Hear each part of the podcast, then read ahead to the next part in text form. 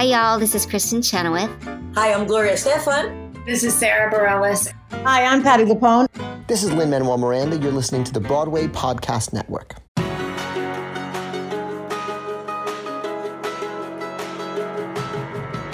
Welcome to the Theater Podcast, intimate personal conversations with theater's biggest names. I'm your host, Alan Seales, and this podcast, of course, is part of the Broadway Podcast Network. This episode is with none other than Karen Olivo, who is treating us to a spectacular performance eight times a week as Satine in Moulin Rouge, the musical. This episode just blew my mind. My conversation with her got very honest. Off mic at the beginning, um, before I start recording, I always tell my guests, I say, let it go as dark as you want, or as light as you want, or just be real, be honest. And there were a couple times where, um, you know, before she gave me an answer, you hear her ask me, like, do you want the real answer? Do you want the honest answer? And I say, of course, yes.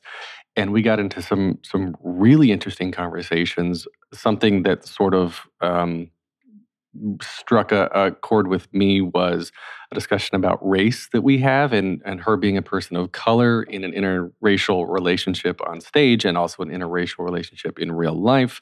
It's just something that I'm really excited to share with you. Some people are bicoastal. She is actually Wiscoastal, Wisconsin coastal. We'll go with Wiscoastal. She splits her time between Wisconsin and New York. This came out of her sort of leaving New York uh, many years ago. She she basically just she didn't really retire, but she gave up the New York life and went out to Wisconsin to, as she puts it, have like you know a normal life with a backyard and a driveway. And her husband is there. Her kids are there. They still live there. She sees her husband every couple weeks when he comes out to see her in the show or when he has uh, time out here with his job. And in the news, she sort of has been talked about as retiring and going on sabbatical or going on a hiatus or whatnot. But she really didn't stop working when she moved to Wisconsin. She just started working in a different area. So we talk about that. It's a really, really great chat. She says this several times in the interview, but she had some trauma that she worked through um, as a child and basically realized that she had to leave New York to work on herself, to work on her own mental health and work on how she could be a better actress and be more in touch with who she is as a person. So, Karen, thank you for your honesty. Thank you for the conversation. It was very, very good.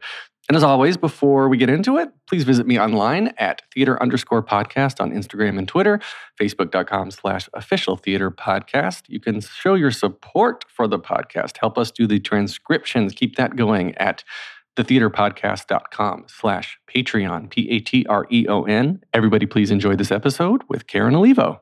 Step into the world of power, loyalty, and luck. I'm going to make him an offer he can't refuse. With family, cannolis, and spins mean everything. Now, you want to get mixed up in the family business. Introducing The Godfather at ChumbaCasino.com. Test your luck in the shadowy world of the Godfather slot. Someday, I will call upon you to do a service for me. Play the Godfather, now at ChumbaCasino.com. Welcome to the family. No purchase necessary. VGW Group. Void where prohibited by law. 18 plus. Terms and conditions apply. Hello, it is Ryan, and I was on a flight the other day playing one of my favorite social spin slot games on ChumbaCasino.com. I looked over the person sitting next to me, and you know what they were doing? They were also playing Chumba Casino. Coincidence? I think not. Everybody's loving having fun with it. Chumba Casino is home to hundreds of casino-style games that you can play for free anytime, anywhere even at 30,000 feet. So sign up now at ChumbaCasino.com to claim your free welcome bonus. That's ChumbaCasino.com and live the Chumba life. No purchase necessary. VGW. Void were prohibited by law. See terms and conditions. 18 plus. Here you go. One, two, three.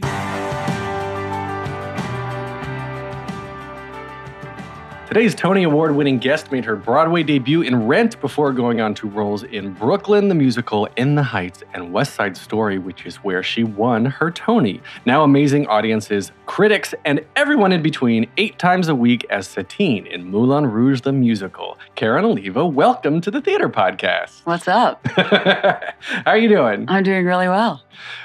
You were filming something for GMA Good Morning America this morning. Yeah. Um, is this kind of like a normal a normal day for you? Uh, what, what day is it? Today is Friday, so you've got one show tonight, Mm-hmm.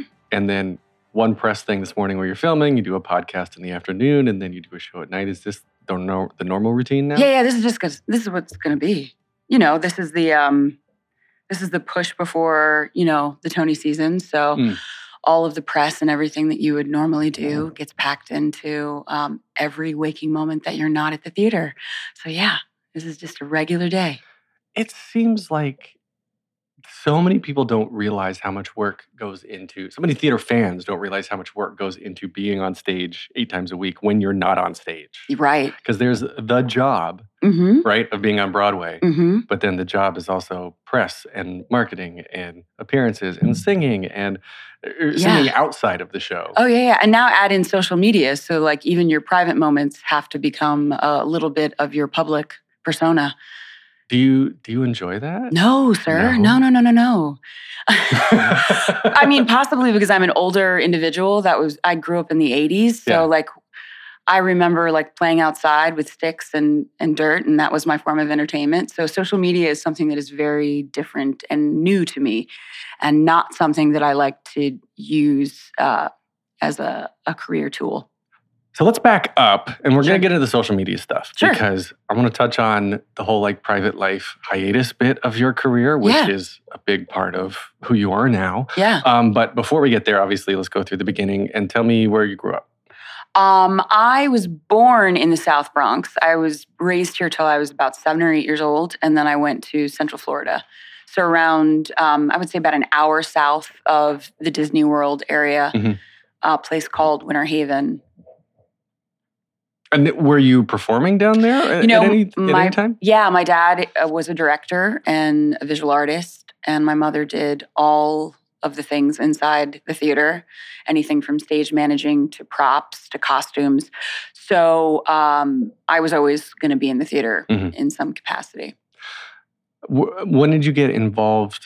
I mean, what were you, I guess what were you doing at first? Were you just hanging around with mom and dad, or how did how did that Well, it actually- start? It started actually before I even left New York. My dad had started uh, a theater group in our church basement. And so I was about six, maybe.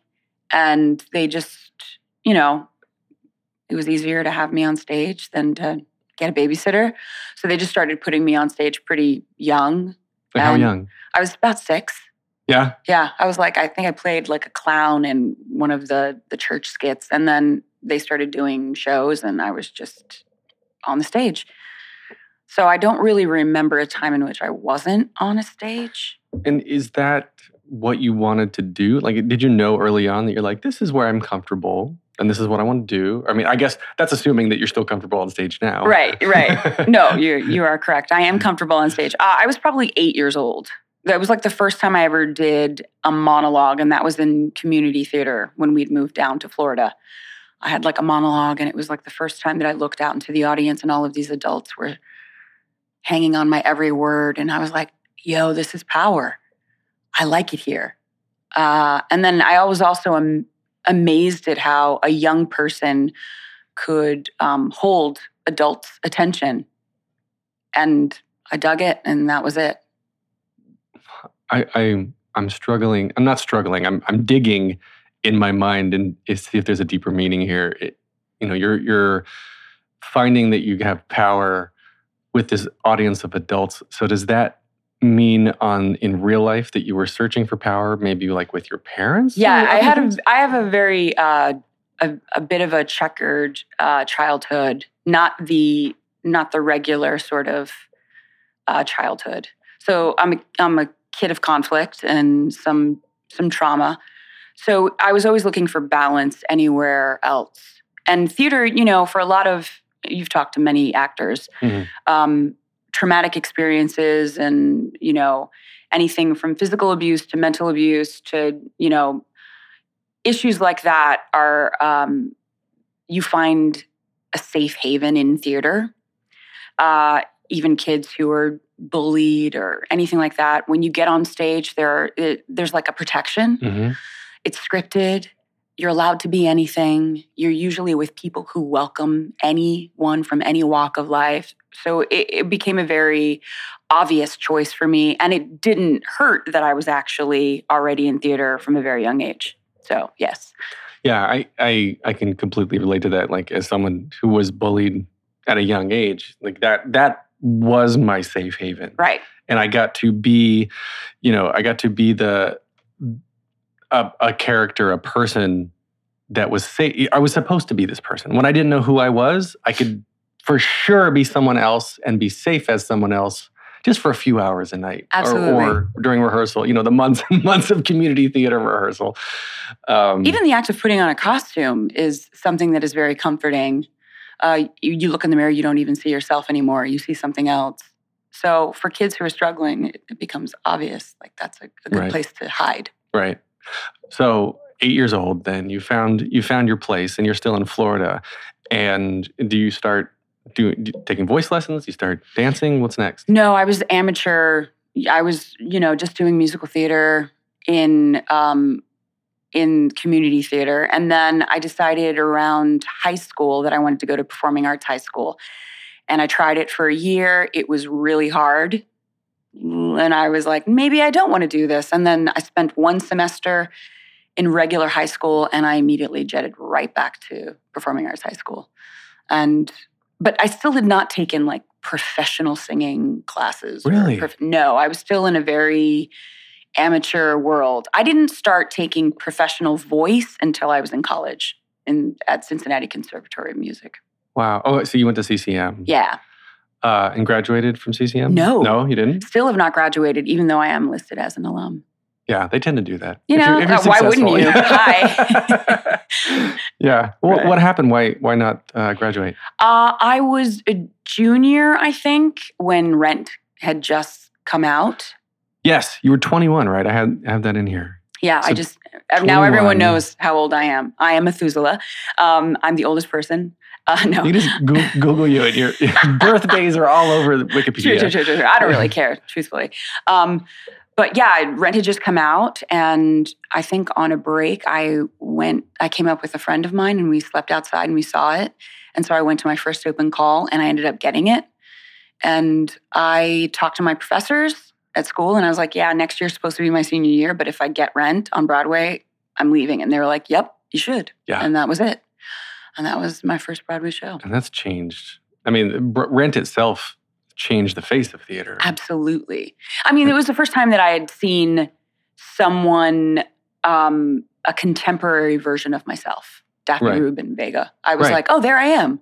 I see myself, and I'm not in period costume, and I'm not a slave, and I'm not, you know, I'm not there. You know, it, it was eye opening to someone who wanted to have a life in the theater. Well, yeah, it's representative, and and I mean that was kind of the turning point, and it's still like diversity in in theater is still not where it should be. Absolutely not. But you are Puerto Rican, Dominican, and Chinese descent, that is true. right? Okay, so do you identify with one more than the other? You know, it's hard. Um, my, I would say Puerto Rican, Dominican, the Spanish uh, portion is more prevalent. I was I was raised in a household that spoke Spanish. Mhm. Uh, the Chinese part of me is on my mother's side, and um, I didn't have a whole lot of interaction with that part of her family. Uh, so I would say I probably identify more with the, the Dominican and Puerto Rican part. I read a stat that Latinos comprise less than three percent of active members in the union for stage performers, You got that right. and I guess w- growing up, when you started to get into theater, were you dissuaded by by that, by not seeing yourself represented? Yes, and because I was very arrogant and a little bit of a I had survivor mentality, I was I I sort of vowed to be the one who would actually do it. And you did. Yeah, there were not many of me. It was it, honestly, hmm. it was like Priscilla Lopez and Daphne.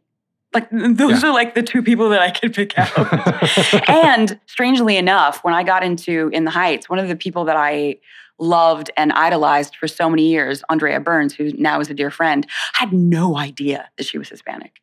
So I would listen to her all the time on Songs for a New World, trying to sing like her. And I was like, wow, that voice, never knowing that that was actually someone that I should be looking at to sort of emulate and build a career off of. wow.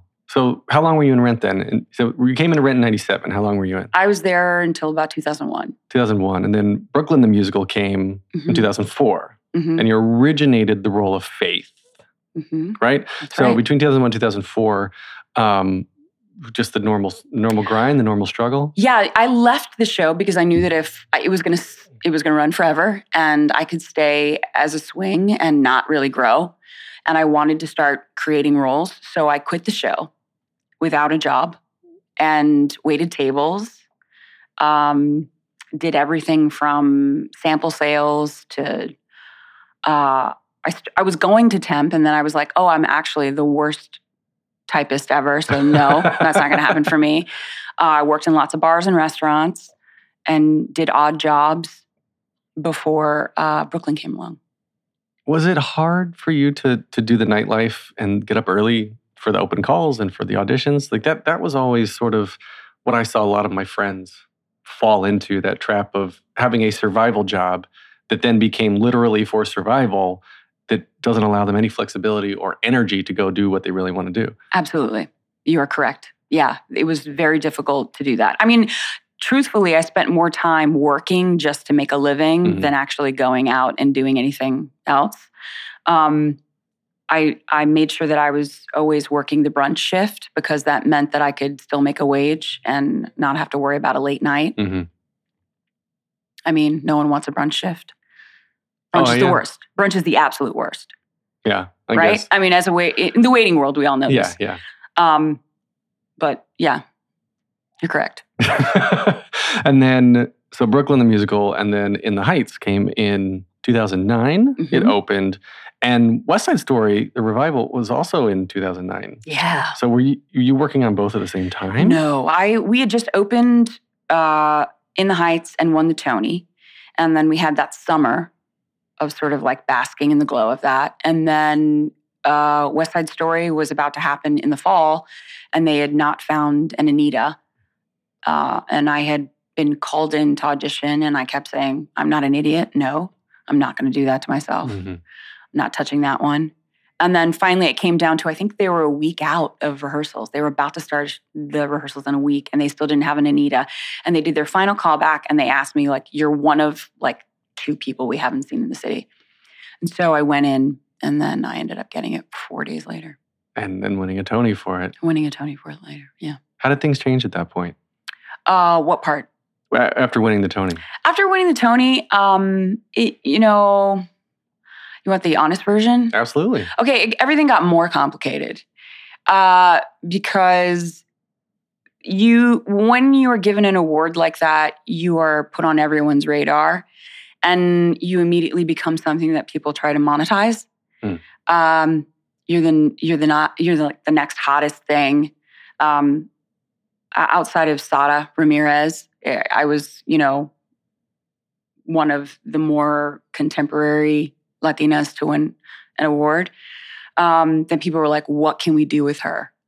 And so I was pushed and pulled in lots of different directions, and not really having a good foundation of the kind of work that I wanted to do became a detriment.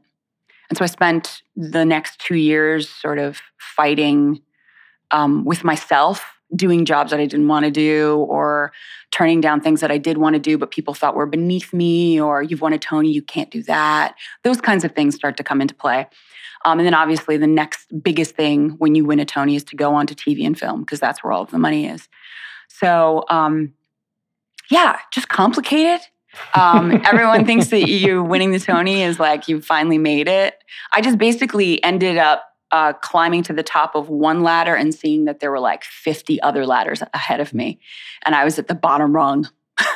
what, did, what did Andre DeShield say in his Tony acceptance speech this year? Or Oh. Last year, he said the, the the top of one mountain is the bottom of the next. Yeah, yeah, yeah, brother. That's the truth, man. It is so the truth. Yeah. So did you did you get into TV and film at that point? I or- did. I did the thing that everyone told me to do, that the teams told me to do. Uh, got an NBC show, went out to LA, shot it, loved the people I was working with. I got to work with Kathy Bates, who's my favorite human and actress. Um, that was incredible. And then that ended, and then I was stuck out in LA, uh, which for me was a bit of a wasteland in the world of art Mhm. um, I, I found myself in rooms saying words that uh, made my heart hurt, just like that's bad writing. And um, I started to really rethink my steps of going out to LA. Um, and then that sort of butts up against um, me taking a break, So- hitting, hitting the pause button. Right. So it was. This is probably what 2010, 2011, Yes, it was around then. and you moved to Wisconsin yeah. of all places. Yeah, I mean, there are a handful of uh, personal things happened. The TV show had ended. I started doing work that I really didn't like. Then my relationship, my marriage ended at the same time. And um, I was really starving for an artistic outlook that I, I could not find in LA. I came back to New York to do a show um, that kind of broke open the, the wound of the divorce happening. And I realized that there was a lot of stuff that I needed to fix within Karen before I could mm-hmm. keep turning into characters believably. So, knowing that I knew what New York was, I'd done that. I knew what LA was, wasn't going to do that. I'd been dating someone who lived in Madison, Wisconsin, and I'd been bi coastal for a little bit because, you know, after my TV show had ended, I would come back to New York and go back from, and I would always stop in Madison, Wisconsin. And I found everyone there to be not only incredibly uh, well read and uh, liberal minded and artistically inclined. Uh, and then I fell in love with him and his family, and I was like, well, this is this is a very simple decision. I'm not going back to New York. I'm not staying in LA. Madison is incredible. I'm going to go there and I'm going to figure out the things that I need to figure out before I keep taking on jobs. Well, I'm going to come back to that. I just want to interject real quick. It's funny that you say that because I took a test one like years ago, one of these you know fun internet tests. Mhm. That was you know what's your perfect city, and it's I put in all the things that are important to me, like nightlife and being around water and having four distinct seasons and and having an artistic scene and et cetera, et cetera. And my number one was Sheboygan, Wisconsin. Well, I'm not going to, uh, Sheboygan's not bad. But I'm just saying, like Wisconsinites. Yeah, w- Power to Wisconsin's not. I mean, Yeah. it's really great. We're really close to Chicago. Milwaukee's got a lot of art that's really great right there on the water. I Mhm. mean, there's you know, Great. Okay, so in Wisconsin, then, so you work on Karen, and you are you're making a conscious choice to step away from the limelight, step away from the grind, mhm. and so, so what do you find? What what's happening? What are you finding yourself doing in Madison? Uh, you know, I was having a lot of regular conversations about um, you know, raising children, um, gardening.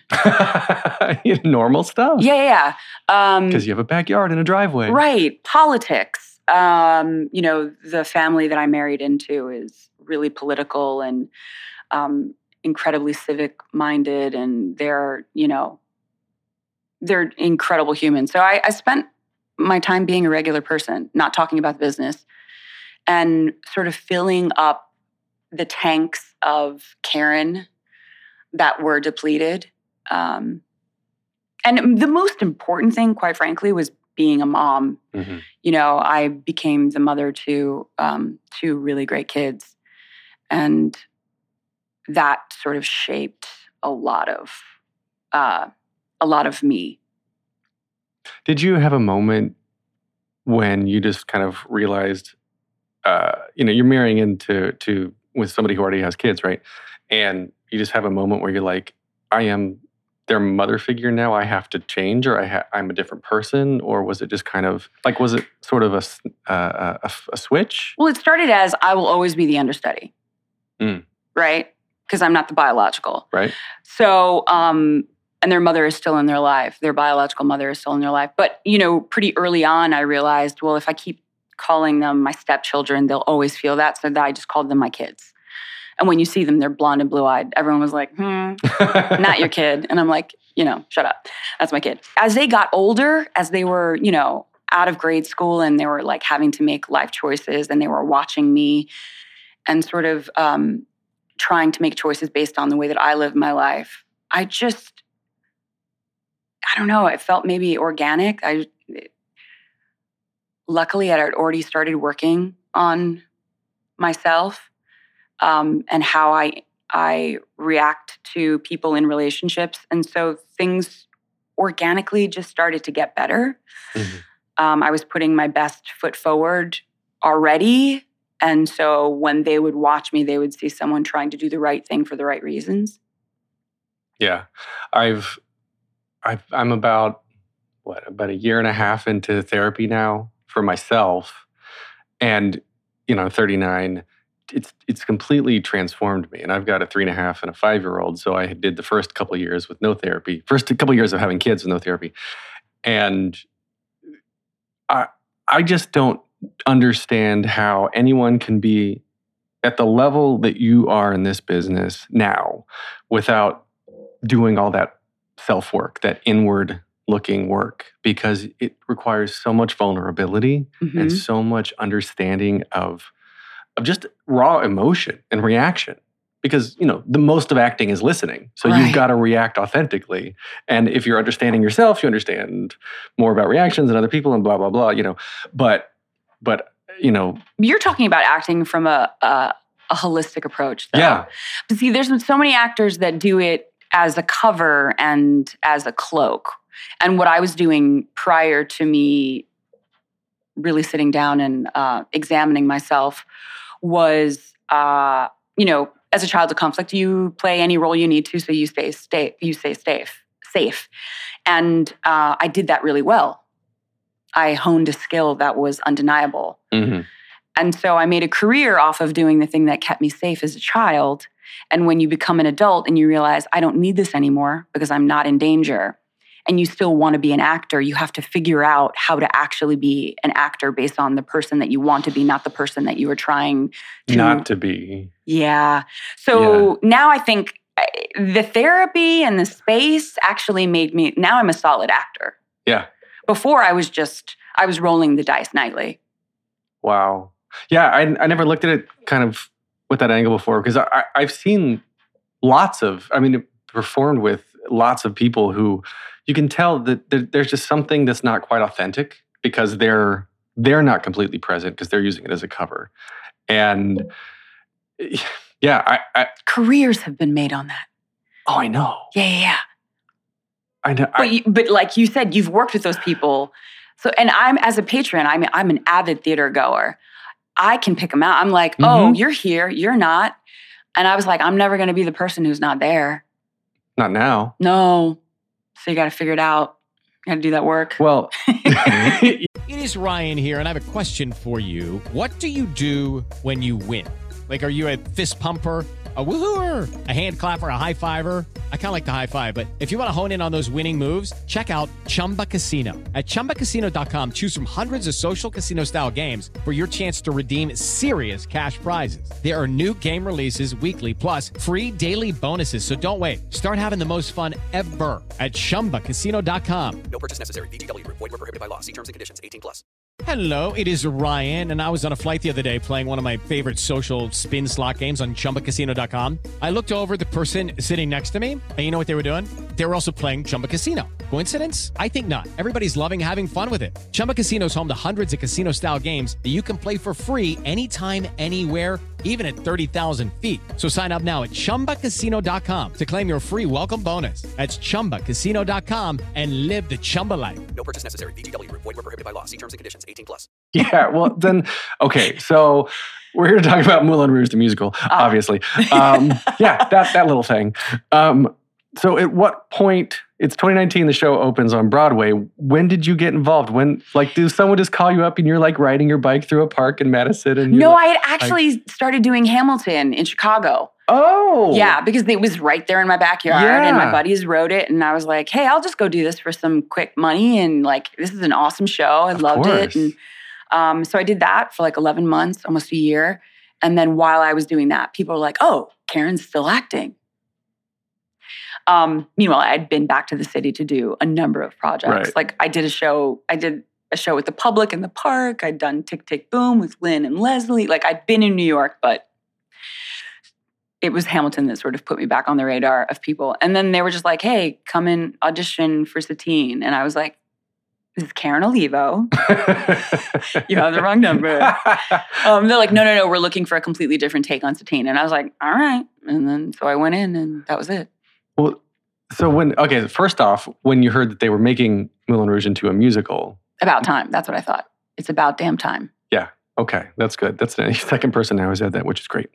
Um, I agree. And then, what year was this? I'm sorry. Did you say Hmm. Let's see. I When you had the audition? Hamilton. I I was still in Hamilton when I did it. So let's see. That would be. I'm really bad with numbers in general, but years and how they relate to my life are all a blur. I want to say uh, 2018. Does Also- that make Does that make sense? Yeah, I mean, so 2000. yeah, it opened. It opened fall. No, no, 2017. That would make more sense. 2017. Two years of development. Yeah. Yes. Yeah. I think that's right. Yes. so, by oh wait, that, I've been doing it for two years. Have I been doing? What does it say there on your your laptop? Does it say that It- opened- doing it for two years? it opened. The show opened. Uh, hold on, hold on. Let me Google this. Let's see. Moulin Rouge Broadway I'm dead. opening date No, no, Uh, not the opening date. was June 28th. Right. So we've Oh, been. sorry, July 25th. Previews were June 28th. Yeah, it's been two years that I've been working on Okay. it. So off Broadway, well, not off Broadway. We did like a little lab.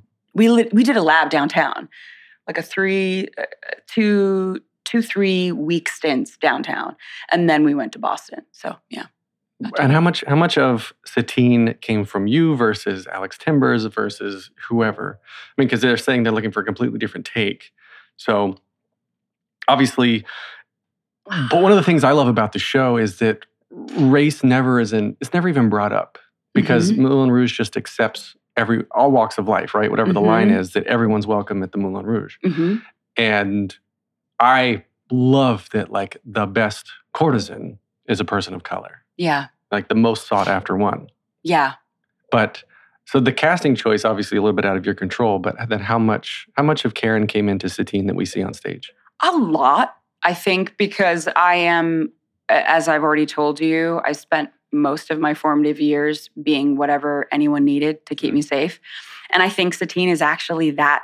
She's a, I mean, you saw the show. Yeah. She's the kid who got kicked around and could have ended up in a ditch somewhere.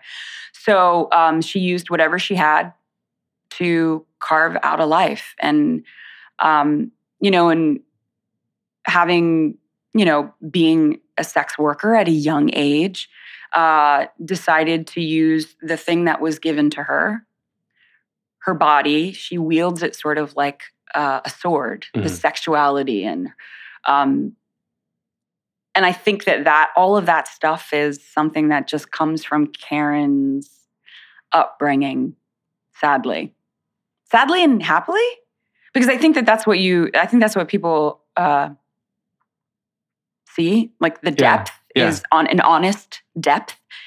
You're not you're not seeing a Satine that's trying to be melodramatic and deep. She's just like, no, she's really complex because I'm complex. Yeah. Well, I I love I love in the show how the, I mean the three leads between the Duke and Christian and Satine in the movie and this and I said this when I was talking with Tam Mutu the other day that that the way he does the Duke it, it's real. It's not this Mhm. comic caricature. Uh, yeah. So there was one point where, you know, I, I know the outcome of the show because I've seen the movie, obviously, but I'm like, he could really, Christian, um, Satine could really choose the Duke here because this is a tough choice. He's a real person now. Yeah. Well, I mean, we we push you to believe that in a lot of ways during the show because if you you know they talk about where she comes from having nothing um, only even having a roof over her head because she's decided that she's going to perform Mhm. And the Moulin Rouge houses her. So when she's offered something that means uh, stability, she's probably gonna really think about it. And then you put it in in a Tam Mutu packaging, and then it becomes really, really a viable option. yeah. Yeah. Yeah. it- well, so Satine is choosing between love and stability, hmm which I feel like is there I feel like there's a little bit of a parallel to, to your life as well because you know your stability is Wisconsin hmm and your love is New York hmm and so now you're kind of bouncing back between two worlds. I am trying to find the balance. So what are you going to I mean are you going to continue to to go back like do you ha- still have a life in Wisconsin? Yeah, I have a very Yeah? full life in Wisconsin. Kids in school, and Oh, they're still there. oh yeah, Your husband's still there? yeah, Wow. yeah. He he flies up here every three weeks or so. Oh. Luckily, you know, he works for ETC, Electronic Theater Controls, who they do lighting instruments and consoles and rigging, and they're they have a headquarters like a couple blocks from here, so he can come here and work from here. Um, and you know, as we co-parent with their biological mother, so when they go to their mother's house for a week, he comes here. hmm Um, yeah, we've somehow managed to make it work. That's that's great. I mean, I think it's important for kids to have a, a positive mother figure in general, but biological mother, of course, if it if it makes sense to have her in, it's great that you're not threatened by that, or you can co-parent. No, their easily and- biological yeah. mother is Yeah. great. I mean, it's it's really strange. Like I, I see so many uh, so many unorthodox uh, family dynamics nowadays, uh, where there are three and four people parenting children. And what I find is the three of us. Uh, Amanda is their biological mother's name, and Jim, my husband, and I, we are all so very different Mhm. and we offer these kids things that the other could not and we know that and we balance that and we uh, we do feel confident enough to go to each other and say hey this one's yours this is your expertise you handle this Wow. so three people raising two kids and we're really lucky and it, it works out Oh yeah. I mean, it, it takes a village. I've said that before. Like Whoa. that that old cliche saying, but it really does. You just let the kids run around, and you know the village raises them. Not in New York, but um, hopefully not God, have they come? Have you, your kids come to see the show? Have you? yeah my kids see everything i do So what do they what do they say when they're like, "That's that's mom on stage"? Do they do they realize the gravitas of kind of what you do? You know, my daughter does because she's very a very skilled little theater performer herself. Um, my son is just like, yeah, it's Karen. He's just like, whatever. you know, like that's her job. Um, it, you know, they're they're really regular kids. My daughter is probably a little bit more on the end of, wow, that's really great because she's looking to do this. Yeah. And she probably will. She's really talented. So um, she probably has a little bit more of a star in her eye than, Yeah. than my my son. I mean, we're at the tail end of of Broadway Con, which was last weekend, Yeah. and and just seeing everyone come out of the woodwork from all over the country, Mhm. and to meet a Tony winning person on Broadway is like that's the best thing that could ever happen to them in their lives. And you've got a son who's like, yeah, okay, that's just Karen. I mean, I think he's proud. I, know- I know. I'm but I think he's just it. kind of like he's like, yeah, my dad works for ETC. Do you know what I It mean? becomes Like, your norm. yeah, and we don't, you know, it's not like I don't wake up and like wave my Tony Award in their face. You know, like they, it, we're just regular Yeah. people. Well, yeah, everybody's regular people at the end of the day. We're really regular at our house. We're like real. Yeah. Well, some people just can't go to Starbucks and some can, you know. That's why they need assistance. Um, back to the Moulin Rouge. Please. Uh, Nicole Kidman. hmm Has she come to see the show She yet? has. She did. Did you talk to her? I did. She was lovely and ethereal. Oh, really? Yeah, like she got close to me and I was like, oh, wow, that's what beautiful people look like. Like, I can't believe, like, my eyes hurt right now. She is like glowing and sort of floating. so Um, she was haunting. No, she was, but she- like statuesque and like just regal looking. And she, the one thing that she said to me, the very first thing was, obviously that was wonderful. But then she said, how do you do the coughing? She was really concerned about the coughing. And I was like, I cough. She's like, but that's so bad for your voice. And I was like, yeah, it's really bad for my voice. Um, so I try to be really good with my voice at all other times. hmm Well, that's so much fun. Um, I was going to ask if you had modeled any any of your satine after Nicole Kidman's version of the movie. I mean, We're so different. Yeah, you Like, are. You're we very different. look so different. They're. I, I don't know that I have any of the strengths that she does, so I don't know that. I, I mean, I'll, I'm also a firm believer in just like be your best version of you. Um, I was such a huge fan of that movie. God, I, I mean, and like Baz I Luhrmann basically that. just gave everybody creative license to make it your own. Yeah. yeah, we're lucky. Um, he really trusts Alex, so it, he knew it would be in good hands. Um, no, I mean, I, I guess I didn't. I, I guess when you love something that much and you're such a huge fan, the only way to really approach something like that is to uh, love it and revere it, and then put it aside and say, "I'm going to pay homage," but I'm I'm not going to truly emulate because it wouldn't be possible for me. It's not. Well, it's not authentic. If you're I- impersonating her, you're not being I, I mean, I, yourself. there's no I mean, I'd like to, I'd like to be that ethereal, but I'm just not. This is not something I can do. It's it's a more. I think your portrayal is a bit more like what you were saying earlier. Is it's there's more depth. It's grittier. Is what. Yeah, she's I a real. She's mind. a sex worker. Yeah. She, Yeah. Truthfully, let's just be honest. she's Right. she's a legitimate sex worker who happens to be able to sing and dance. Right. And at that time in Paris, or even still in Europe, like sex work is still depends on where you are. It's not frowned upon. Um, it's actually a pretty noble profession, Mhm. depending on where you go. Mhm. But um, did you go see the the actual Moulin Rouge? I did not. You haven't? No, I know. Oh, I'm not. I'm not judging either way. Um, I know. I've seen the outside. Oh, I've seen the outside. Yeah. I've never seen the actual show at the Yeah. Moulin Rouge, though. No, There's not still. This is a dumb question. There's not still prostitution there, is there? I don't think so. Yeah, no. okay. I can't imagine that there would be. I wouldn't think so. I mean, it's Amsterdam. It could be, but not Paris. No, I don't think so. Okay. Well, ignorant question. If anybody knows, write me. Let me know. Hmm. um, when when oh, going back to Nicole Kidman, obviously presents she's a very Caucasian presenting person. Mhm. Um, you are a person of color who you said you identify with being um, being Puerto Rican. Um, and when you were creating and crafting Satine, did any of that, did the racial aspect ever come into any of this, or was it just a straight up story of love? You know, the for me it didn't because I'm in an interracial relationship right now. My husband is Caucasian, so I um, I never really thought of it. The things that did come up were uh, my gender. You know, a portrayal of uh, a strong female character um, was very important. That kept popping up. Like there's an earlier version of our script in which Nini, much like the movie, um, is the person who rats out Satine and betrays her Mhm. to the Duke.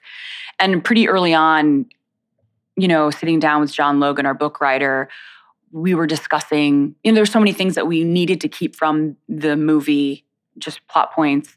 We didn't want to like remake the entire thing, but that was one thing that I was like, in our day and age, like, could it just be like not that thing where the girl rats out the girl, like that catty sort of competition thing that we see so often? Could they actually be the sisters that I see a lot? Um, and that ended up being something that transferred with it. So gender became more of an issue and race became less of an issue, I think. Um, it's undeniable. People look at me and you're like, you're a brown woman and you're the sparkling diamond. And I see there are numerous little girls that come to the stage door and um, look at me and say, thank you for being this. And um, usually I'm like, no, thank you for saying that, first of all. and now you go and do, go and break some other barrier, go be something that no one ever thought that you could be. Um, but yeah, I guess that's the longest answer to your question. No, it's a great answer. And I, I love, I mean, the trend that as a society right now, I, f- I feel like the arts are allowed to fight back when, when in general, as a society, we're, we're pushing against maybe something in the wrong direction. And of course, you know, politics, we'll just leave that in the, in the ether, you know, without getting into specifics. But some people vehemently disagree with where we're going and some people like it. And so I think as uh, the arts right now are allowed to protest that without being in your face about it. Absolutely. So you've got like Head Over Heels, where Bonnie Milligan, a plus size woman, is the most beautiful woman in the land. Mhm. And there's no question. Of course not. And then you've got like Satine, the, mo- the sparkling diamond, who is a woman of color. And that's, there's no question. right. And I mean, we could talk about Lin Manuel for days Mhm. and how he's changing things. And I just, I really applaud, applaud you. I applaud the whole, the whole creative team for, for not even giving it a second thought of like, yeah, this, this is feasible and it should be there. Well, I think that the the one thing that I would say uh, with that is thank you for having this conversation because not a lot of people want to talk about that specifically. But it's not that it's not given a second thought because for a person of color, you're always thinking that because there is no way for you to forget the way that you've been treated or the way people look at you. People still make that very it's still known. Mhm. I mean, the statistic that you just quoted about the percentage of people of color, specifically Latin people who are, you know, card carriers, um, that is that weighs heavily on me. Um, I, I think that we we don't lead out with it in the show because that's not my job. The marketing portion of this is not my job. But for the individual, it is a very Mhm. important part for me. Um, my personal experience with Moulin Rouge is not the public experience. But when in this situation, I do feel compelled to say that it is something that weighs heavily on me. I am always highly aware when I come down on that trapeze that I'm a woman of color and that people are looking at me and I am to be something I have to this is going to sound crazy but I, I have to be the best woman of color in that role. Does that make sense?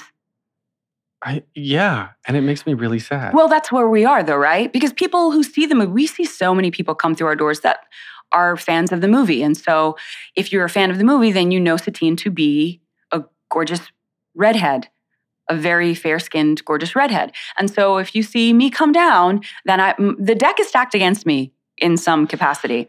So then I have to use everything that I have to win you over. And and I don't see it as a negative. I see it as a challenge. This is also the child of conflict coming up again, but I see it as an opportunity to let you know that it doesn't matter what I look like. And hopefully, if I've done my job right, you won't see my skin color. You'll see a person who's hurting and who falls in love and who sacrifices for her family at the Moulin Rouge and ends up dying a, a wonderful death. I I don't know what to say next. I'm I am for the first time I think in 70 something 70 something interviews a bit speechless. I feel feel very melancholy right now. No, I'm I'm I've saddened him. it's I asked you if you wanted me to be real. I do and I I love this. This is no, I'm I'm not going to edit any of this out. I think this is perfect and this is what I want people to hear. Um it's just I, I don't know what else to say that's that's encouraging. Like I I came when you came when you come down, you know, we already see the 11 minute 11 minute opening number Mhm. and we're the stage is set. Like you walk into the theater and the atmosphere, like the whole house is transformed. It's not Mhm. just the proscenium back; it's Exactly. the entire house. Yes, you are The- in the Moulin you Rouge. are in the Moulin Rouge, and you watch, and there's a pre-show, and everyone's in character when they're walking around as the audience is loading in, and then you come down, and it's it's literally like this diamond just sparkling from the ceiling, and to know that in the back of your mind you feel immediately at a disadvantage just because of your skin color makes me so incredibly sad. I don't know if it's and it- necessarily like a disadvantage. Like, I don't like you're really. trying to win over the audience. Well, yeah. Well, Yeah. I mean, the structure of the play also makes it so that I have to be. Yeah. I have to win them over, right? Eleven minutes. They. I mean, I have two. I have like a false introduction Yeah. at one point in the show. They're like, "Here she comes," and they're like, "No, she's not." So people are awaiting the sparkling diamond already. Yeah. So that is already a, a hurdle for me. Where where is she? right. Everyone's been talking about how she's the most dynamic, blah, blah, blah, blah, blah. That's all they talk about. So there's that. And then there's my personal stuff. Wow. That is not a negative, truthfully. I mean, look, I, I'm I'm glad. Okay, go ahead. I mean, I've made it this far being who I am with my background, right? At this point, for me to get down about that stuff, it doesn't make sense, right? I would never, I wouldn't be sitting in this chair. I wouldn't have a Tony Award. I wouldn't. So I've managed to figure out a way to make those negatives something that just make me work harder. And it's a positive because it wor- it always works out because I don't stop. Mhm. So it is that's the reality of our situation in the society right now. And luckily, I am wielding a sword that will help me slay the giant. yeah. the the audience. it's a positive. Look, it's a okay. positive. Okay, I see it. I see it. I see it. I'm feeling I'm feeling better. thank you. Thank you for making this about me. Um, no, please don't think that. Um, goodness. You're you're accomplishing what you're setting out to accomplish. Don't feel bad. Like God, to, just seeing seeing the costumes and the set and the story and the singing and the music is incredible, and you are slaying out there. well, thank you. And I'm I, I want you to take something with you out of this that hopefully will give you a little bit less pressure every night. Just remember remember this. remember that you're doing a good job. And so many people continue to think so. And they write about it. You've got reviews coming out. I read the reviews, so They're good. They're Oh, all, good. I didn't read a single bad one. all right. Well, Yeah. It's all, all like just praising how much ass you are kicking coming out of that, coming down from the fly every day all right. or eight times a week anyway. Yeah. So continue doing what you're doing. You're doing great. Thanks. So there are three standard closing questions that I Oh. ask everyone All right. on the podcast. Hope The- I get them right. well, there's no wrong answer. Okay. It's not trivia. Good, because I would definitely get them wrong. Cool. Let's go. All right. There's three standard trivia questions I ask everyone. Okay. Um, the first one is what motivates you? Ah, youth. The youth. I look at my kids. I look at students that I teach. I'm motivated by uh, by them. All That's right.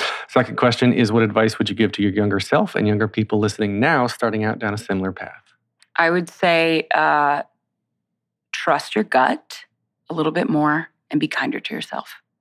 I get the be kinder to yourself, get that so much. Oh There's so much self doubt and self hate all over the place. Just, so bad. and I, yeah, I'm victim myself. Like I got the little, the devil and the, and the angel on your wing, on your Mhm. shoulders, and the Mhm. devil talks a lot. And then the final question this is the hardest one. Mm-mm. If you can only see one show for the rest of your life, but you can see it as many times as you want, what would you see? Oh, dag. Um, I've never seen a production of it, but it's my favorite musical. It would be Passion. Mm. Okay. There you go. And we can find you online on Instagram and Twitter at Karen Olivo76 Mm-hmm. On both platforms, and of course, KarenOlivo.com. And you get more of me at thetheaterpodcast.com. Support the podcast at theaterpodcast.com slash Patreon. Find me on Instagram and Twitter at theater underscore podcast. Listen and leave a rating on whatever platform you are listening to at the present moment. Turn to your friend next to you and say, Hey, friend, I'm listening to Karen Olivo. You need to listen to this too. This is edited by Matthew Hendershot. Thank you to Jukebox the Ghost for the intro and outro. Music, music, music. Thank you, thank you to Jukebox the Ghost for the intro and outro music. And Karen, thank you. You're so welcome. For this amazingly great conversation. This is fun. Thank you very much for coming.